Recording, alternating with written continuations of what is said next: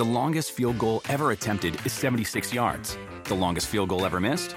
Also 76 yards. Why bring this up?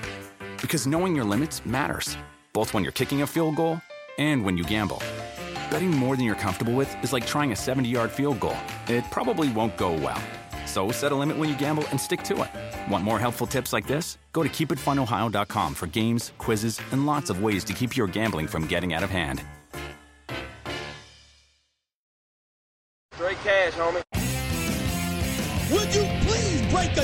Story? He took it out. Oh, for you. Friday, July 2nd edition, hiatus style. PFT Live, PFTPM. I'm back one day after having that rogue vampire wisdom tooth removed. It was incredibly easy. I worry about everything. I never worry about the things I should worry about. Those are the things that tend to bite me in the ass. The things I obsess over usually work out well. And the wisdom tooth removal worked out very well, feeling very good. No swelling that I'm aware of. Maybe you are. Everything is fine on the inside. It was just one, not all four. I can't imagine getting rid of all four. So uh, off we go. Back sooner than I thought I would be. And I picked a hell of a day to have a wisdom tooth removed because I, I had to spend a lot of time dealing with the analysis, the assessment, and the aftermath of the news that broke yesterday that following a year long investigation, Washington football team imposing penalties, sort of, against Washington owner Daniel Snyder for workplace issues that, uh, as I mentioned, had been investigated for more than a year. Initially, it was Snyder who hired Beth Wilkinson to come in and investigate the situation there. Then, after one of the stories broke, I believe it was the story about the cheerleader videos where the outtakes were being collected allegedly, sent to senior management allegedly. That was the moment where the league took over the investigation that was started by Beth Wilkinson. Well, now it's over. The commissioner has reached a conclusion, and yesterday the news was announced. Not a coincidence, frankly, that it was the day before the Friday of July 4 weekend. If they had waited until today, it would have been too damn obvious. And I've noticed that trend recently from the NFL. Once they started using weekends in the summer as bad news dumps and started getting called out for it. I'm not aware of anyone who would have called them out for that. They started moving sometimes to Thursday, so it wouldn't be quite so obvious. So this week is Thursday because it would have been really obvious if they had done it today. And frankly, when you consider the fourth landing on a Sunday, a lot of people aren't working on Friday anyway this week. So yesterday, the perfect time to announce the penalties and other consequences of that investigation. The commissioner made general findings, and they are damning findings of a workplace culture that had claims of sexual harassment, bullying of subordinate employees, detachment from ownership. Dan Snyder is one of the owners who hadn't in the past been in the building on a regular basis. Well, you better trust the people who are there, and you better know that they are people who aren't going to do things they shouldn't be doing. Now, Snyder, I think, was around senior management enough to have an inkling of what was going on. And maybe it was a reflection of who he is and how he is, but we just don't know. I'm going to get to that. All we know is the general conclusion, not the specific, just the general. And the general conclusions are very, very damning. The general conclusions point to a significant penalty. And then that's where the penalties come in a $10 million fine which some have described as pocket change for a billionaire. 10 million is still 10 million. But look, I, I, agree. It's not a huge portion of Daniel Snyder's net worth. It's not a huge portion of the value of the team, but it is a significant fine, the biggest fine ever issued by the NFL. On top of that, he'll be paying what I'm told is upwards of $7 million for the Beth Wilkinson investigation. That was known. He was going to do that anyway. Even if he'd been exonerated, he was paying that bill. He started the process by hiring her. The league took it over. If the end result had been Dan Snyder is blameless, the team did nothing wrong, Snyder would still be paying Beth Wilkinson's fees. And seven million isn't all that out of line when you consider that over 150 different people were interviewed as part of this process. Snyder himself interviewed twice. Now, the other penalty, which technically isn't a penalty, I think it was a negotiated outcome the voluntary stepping aside by Snyder from the day to day operations. His wife, Tanya Snyder, who just a few days ago became co CEO and co owner. And I was told last night by a very good source, not to be confused with my usual bad sources, that that was directly motivated by what they knew was coming. That was the reason it was done. I speculated the other day about estate planning, and that may be part of it too. That may be an incidental benefit. But Tanya Snyder was put in that role 48 hours before she took over the reins of the team voluntarily from her husband. Now, is it really voluntary? Again, I think it was negotiated. I think if he hadn't voluntarily done it, he would have been suspended. The league, the benefit they get is they don't have to suspend him. They don't get themselves into a potential fight. We know that Daniel Snyder, fairly litigious. Back in 2017, when Jerry Richardson found himself in a similar situation with the Panthers, he just handed in the keys to the car before anyone tried to take it from him. They didn't have to deal with Richardson fighting anyone. He was ready to sell the team. He didn't have any kids that he wanted to bequeath the team to. He was ready to move on. Snyder would have fought because Snyder is determined to, to give the Washington football team to his children. He would have fought tooth and nail if there had been a suspension or something along the lines of he must sell the team. So voluntarily, air quotes, voluntarily stepping aside for a period of months. And there's an interesting PS to that. Last night, Mark Maske, of the Washington Post, reported that Snyder can't resume his day to day control of the team until the commissioner, Roger Goodell, approves it. I got some pushback from that, from some people in the know. And I said, hey, it's not my report. We're just passing along what Mark Maske reported. And yeah, it's my analysis of that fact that supports my belief that this was negotiated. And my position has been pretty simple unless Maske retracts his report or someone goes on the record, specifically Roger Goodell or Daniel Snyder, and says that that report is incorrect, I'm not changing our story. Our story is what Mark Maske's story is until it's retracted by him or refuted, not by somebody who's trying to tell me that it's false without attaching a name to it. I want a quote from Roger Goodell. I want a quote from Daniel Snyder before I change our official story that Daniel Snyder will not resume day to day operations of the team, not resume representation of the team at league meetings until the commissioner allows it. At the core of all of this is the issue of transparency or lack thereof. And we kind of sensed it was moving in this direction that at the end of the day, the report generated by Beth Wilkinson would not be made available as all other major reports involving major NFL scandals have been made available in recent years. Back at, the bounty scandal, there was a ton of transparency. They had Mary Jo White, respected public servant, lawyer, agency head. They hired her to come in and explain all of this to reporters, even though I have real issues about the accuracy of the explanation. They had transparency. The bullying scandal, the first time we ever heard the name Ted Wells, 2013, he was hired, did a full investigation, prepared a meticulous report, confidential information in there, sensitive allegations. We still saw it. Deflategate, 140 pages. Ted Wells again, full transparency. We have seen transparency over and over again.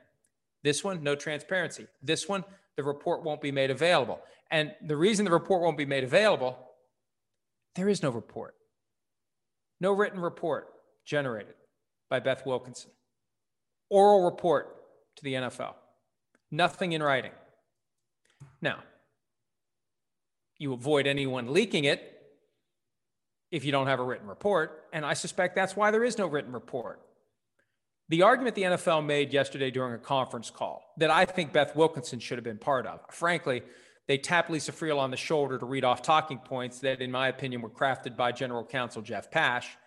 Didn't get a whole lot of information. It was some filibustering, and it was very basic, broad brush stuff. Well, why isn't there a report made available for us to scrutinize? Well, these are delicate matters, we were told, and it's hard to get people to come forward. So you have to make things confidential or they won't come forward. Well, that's fine. But there are ways to protect people who have come forward without burying the facts on which the findings against the team and Snyder were based. You can just change names. How hard is that? Jane Doe 1, Jane Doe 2, Jane Doe 3, Jane Doe 150. Everyone who spoke to Beth Wilkinson, I know not all 150 of them were people making accusations, but all the ones who made accusations, whether it's 40, 50, whatever the number, you don't have to give your name if you don't want to.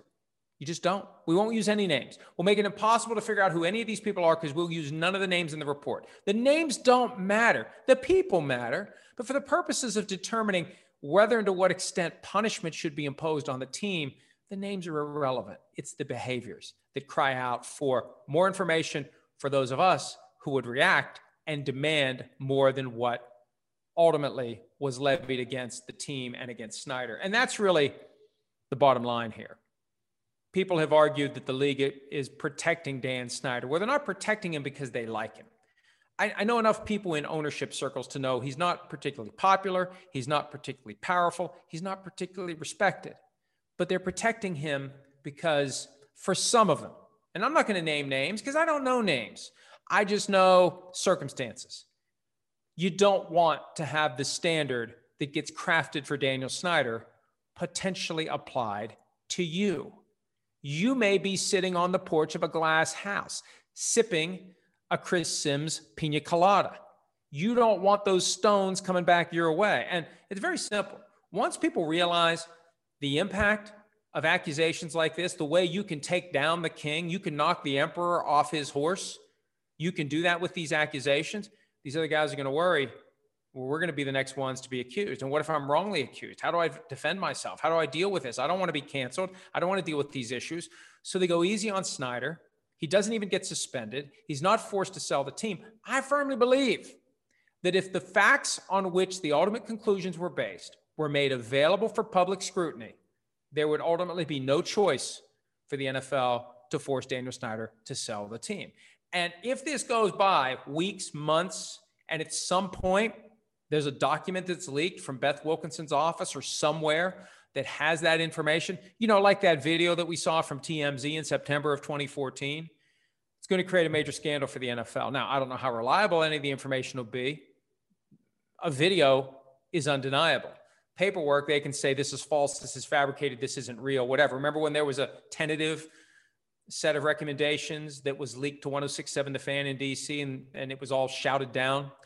So I, I think they could deal with this better than they dealt with the Ray Rice video. But you know, the example that I gave last night, I know they're two different contexts altogether, but there won't even be a Ray Rice video here because the NFL has basically put a bag over the camera by not having a report created. And they avoid what would be, I believe, ultimately a decision that Daniel Snyder would have to sell the team, which could become decisions that others down the road have to sell the team if they face similar allegations. And if some way, somehow, the truth comes out about this later, and Roger Goodell's still the commissioner, he's going to have some worries, like the worries he had back in the month of September 2014 after that video came out. All right. Plenty of other things happening in the National Football League. Today is the day for anyone who wants to opt out for the 2021 season to do so, other than players who have signed their most recent contracts after October 1 of 2020, unless those players have since been diagnosed with a higher risk condition that puts them in jeopardy of a serious consequence from COVID. Now, for those who already had contracts in place before October 1 of 2020, they can opt out for any reason.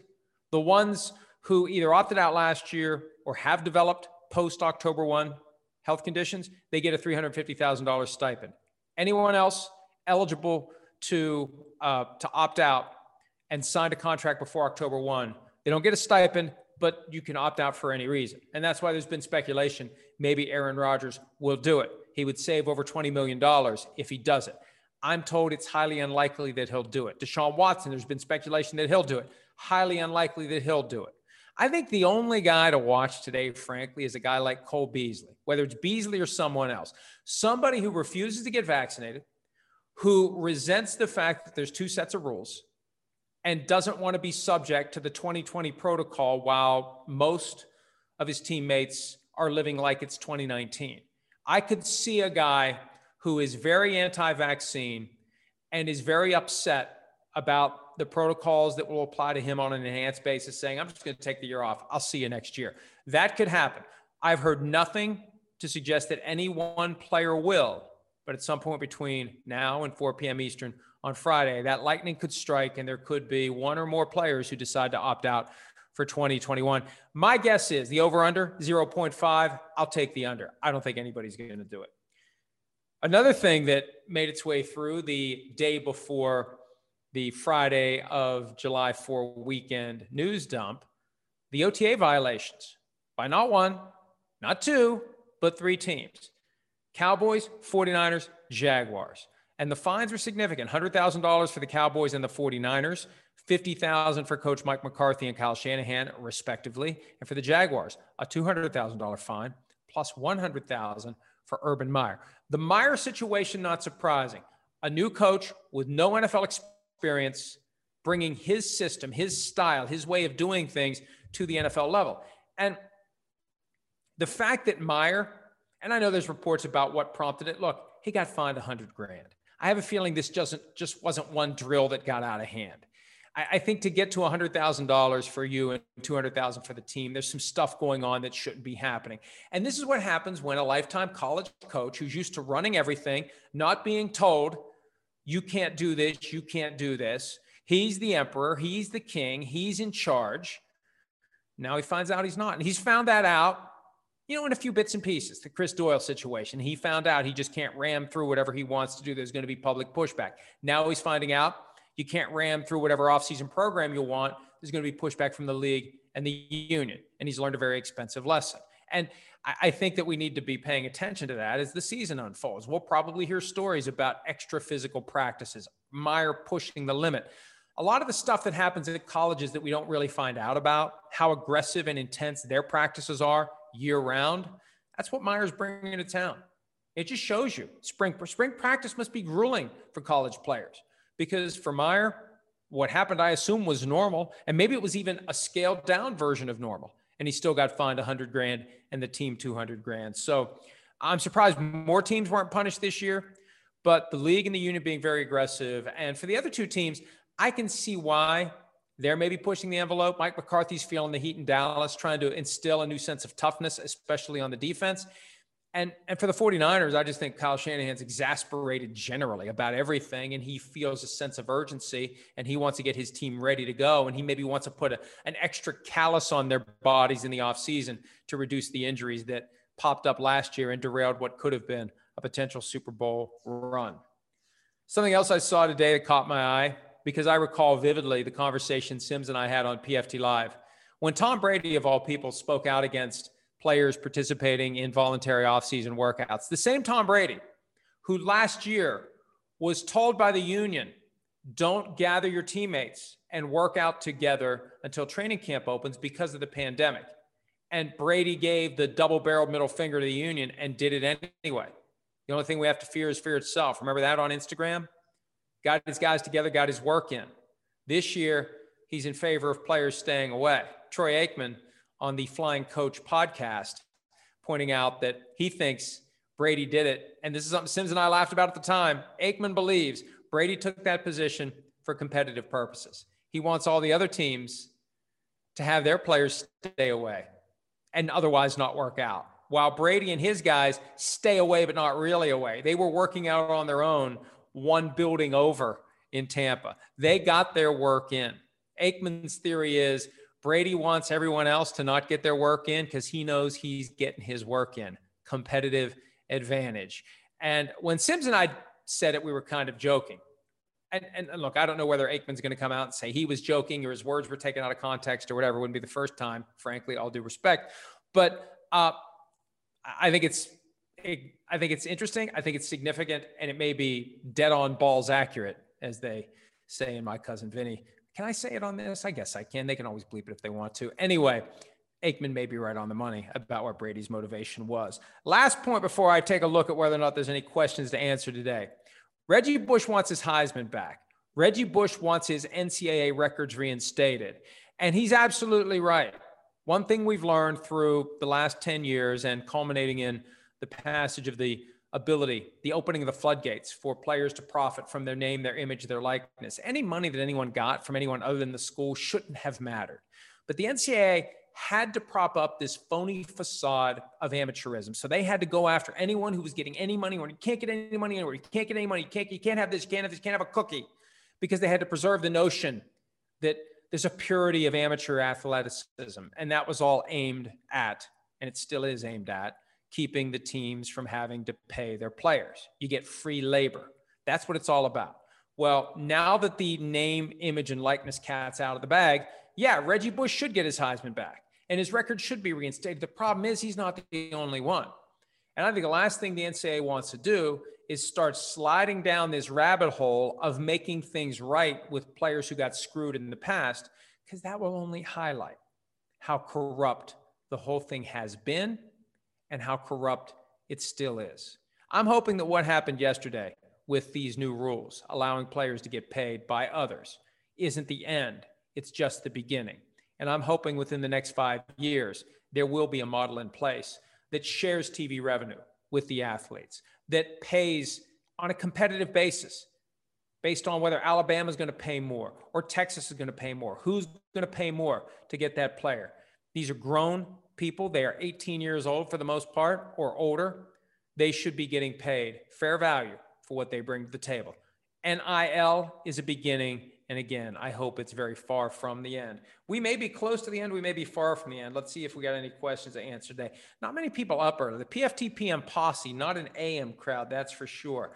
How about Tom Marshall? When the NFL expands to include an international franchise, do you think it will be owned by an American? That's an interesting question. You know, there, there aren't enough people in the world with the kind of money to own an NFL team. I suppose they would prefer to have local ownership, just so they don't get into the whole uh, set of issues we've seen with outsiders owning soccer clubs like Stan Kroenke and the Glazers in Tampa. But uh, I, I, look at the end of the day, what will happen is there will be, if they expand, cities that are targeted, and there will be groups in those cities.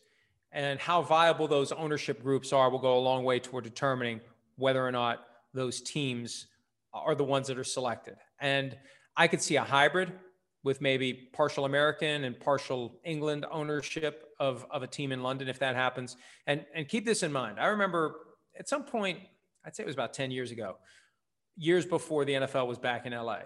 Al Michaels said, if the NFL ever takes one team back, it's taking two. And he was right. I think if the NFL ever goes to London, it's not going to be one team, it's going to be two. So uh, that's coming and and I think there will be some international component to ownership, but there may be some American as well. But the bottom line is you, you need plenty of money to own and operate an NFL team. Uh, let's see what else we have here. Jay Quintana, if Herschel Walker didn't come into the NFL with all that hype, the Babe Ruth of football, couldn't an argument be made that he's a Hall of Famer? I haven't researched his numbers anytime soon. I've never gotten the sense he's a Hall of Famer. He had a surprising amount of longevity. I, I, I don't, and I don't I don't know if he's even been close to the list of semifinalists or finalists. So I, I don't think he was hurt by the hype. I just think he was hurt by the reality.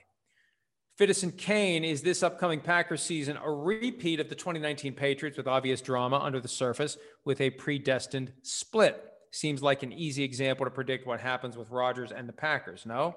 And I agree with that. You know, people think I don't want Rodgers to play for the Packers this year. I want him to. I, I want him to be there.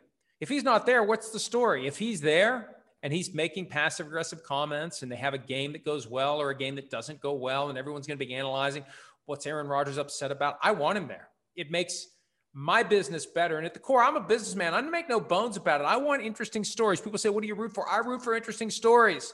I want things that people are going to want to go read. I want them to have a reason to come to my website. What's wrong with that? Now we're not going to make up stories to make that happen. We get accused of making stuff up. Sometimes it's like, dude, if I was going to make stuff up, it was going to be a hell of a lot more interesting than this thing you're accusing me of making up. I wait for the good stories. I crave the good stories. I'm like the dog at the window waiting for the owner to come home. I want the good story. The good story here is Rodgers shows up and it's dysfunctional all year long. And ultimately, he plays well through the dysfunction, wins the Super Bowl. And as I've said time and again, like the ending of both longest yard movies, picks up that football, walks over to Mark Murphy and says, Stick this in your trophy case, and walks away for good. Want to make mom's day? Get to your Nordstrom Rack now and score amazing deals for Mother's Day, which is Sunday, May 12th. Find tons of gifts from only $30 at Nordstrom Rack fragrance, jewelry, luxury bags, activewear, beauty, and more. Save on Kate Spade New York, Stuart Weitzman, and Ted Baker London. Great brands, great prices. So shop your Nordstrom Rack store today and treat mom to the good stuff from just $30. Dietz and Watson's been making meats and cheeses the right way since forever. What's that mean? It means never cutting corners, ever. It means cooking, not processing. It means our Virginia brand ham that's cooked to perfection, then twice baked to layer the flavors. It takes more time, but you can taste the difference. We come to work every day to do it the right way, even if it's the hard way. Because if it's not right for us, it's not right for you. Dietz and Watson, it's a family thing since 1939. For 25 years, Mike's has been making lemonade the hard way.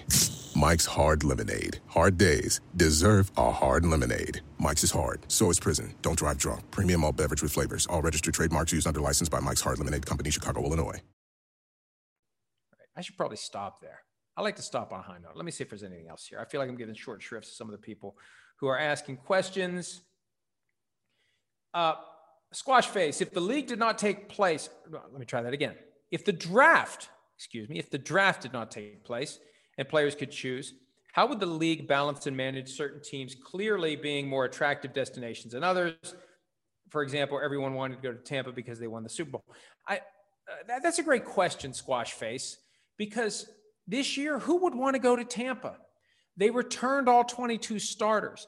See, th- there's this, this misguided sense that if there was no draft, all the players would sign with the Cowboys, or all the players would sign with the Rams, or all the players would sign with this team, or all the players. No, they're going to go where they think they're going to play. I remember there was a time in college football when games weren't on TV, when there was maybe two a week that you saw. And Oklahoma with Barry Switzer could go out and recruit players six deep at running back, guys who would have been stars elsewhere. They ended up there. They ended up sitting on the bench. They ended up being buried on the bench in Oklahoma at a powerhouse. That changed with all the games on TV. Now you got 32 teams, and players will be smart about where they go. It's no different than what happens with undrafted free agency. I always say it's better to not be drafted in round seven or maybe even in round six and be able to pick your team because then you can pick the spot where you're going to learn, where you're going to grow, where you're going to play. Who's going to want to go to Tampa this year?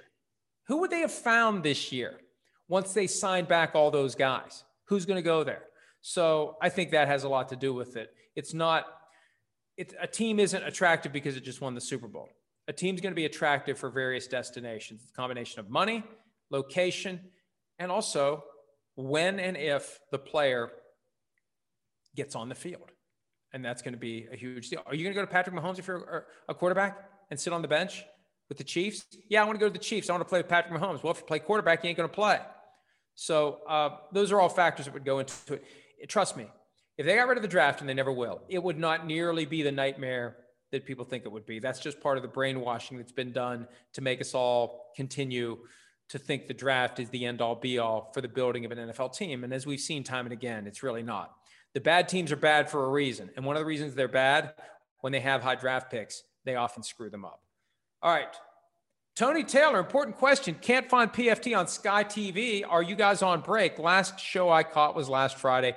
Where have you gone? Well, Tony Taylor, if you check us out on the website or on YouTube, you can get these hiatus versions of PFT Live and PFT PM. We are back August 9 after the Olympics with a new season of weekday shows on Sky Sports unless and until they pull the plug.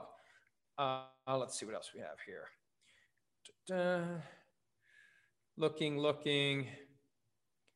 Broner, what's the word on the Dante Adams extension? Nothing yet. No news yet. Uh, if I'm if I'm Dante uh, Davante Adams, excuse me, I want to know who the quarterback's going to be in 2021 before I sign up. Otherwise, maybe I just hit the market next year. Um, last question. Let me see here. So Let me just see. I, I got more in here than I thought we were going to get. How about this? Where is it? Justin Lowmiller, how will college players being compensated affect the NFL? Will players stay in school longer? I wrote something about this the other day, and I absolutely think that some players will. it becomes a factor in the broader decision making process as to whether or not you're going to stay or go.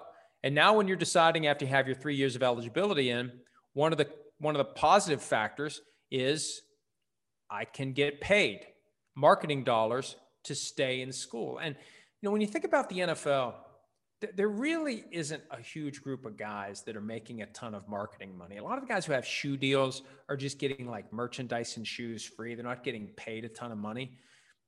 I think that that for a lot of these guys, you're the big fish in the not small pond, but not N- NFL size pond.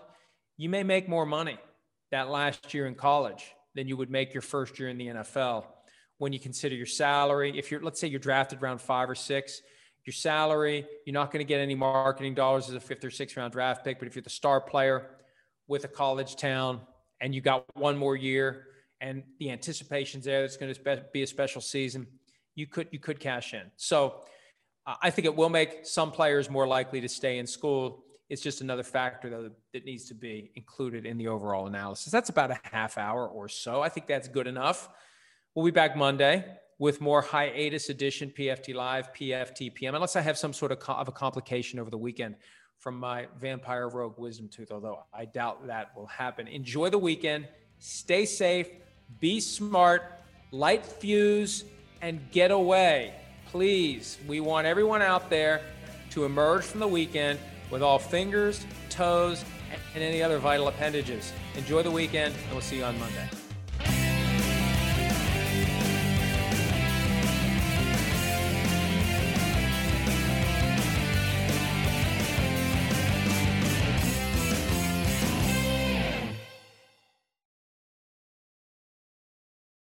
Want to make mom's day? Get to your Nordstrom Rack now and score amazing deals for Mother's Day, which is Sunday, May 12th. Find tons of gifts from only $30 at Nordstrom Rack fragrance, jewelry, luxury bags, activewear, beauty, and more. Save on Kate Spade New York, Stuart Weitzman, and Ted Baker London. Great brands, great prices. So shop your Nordstrom Rack store today and treat mom to the good stuff from just $30.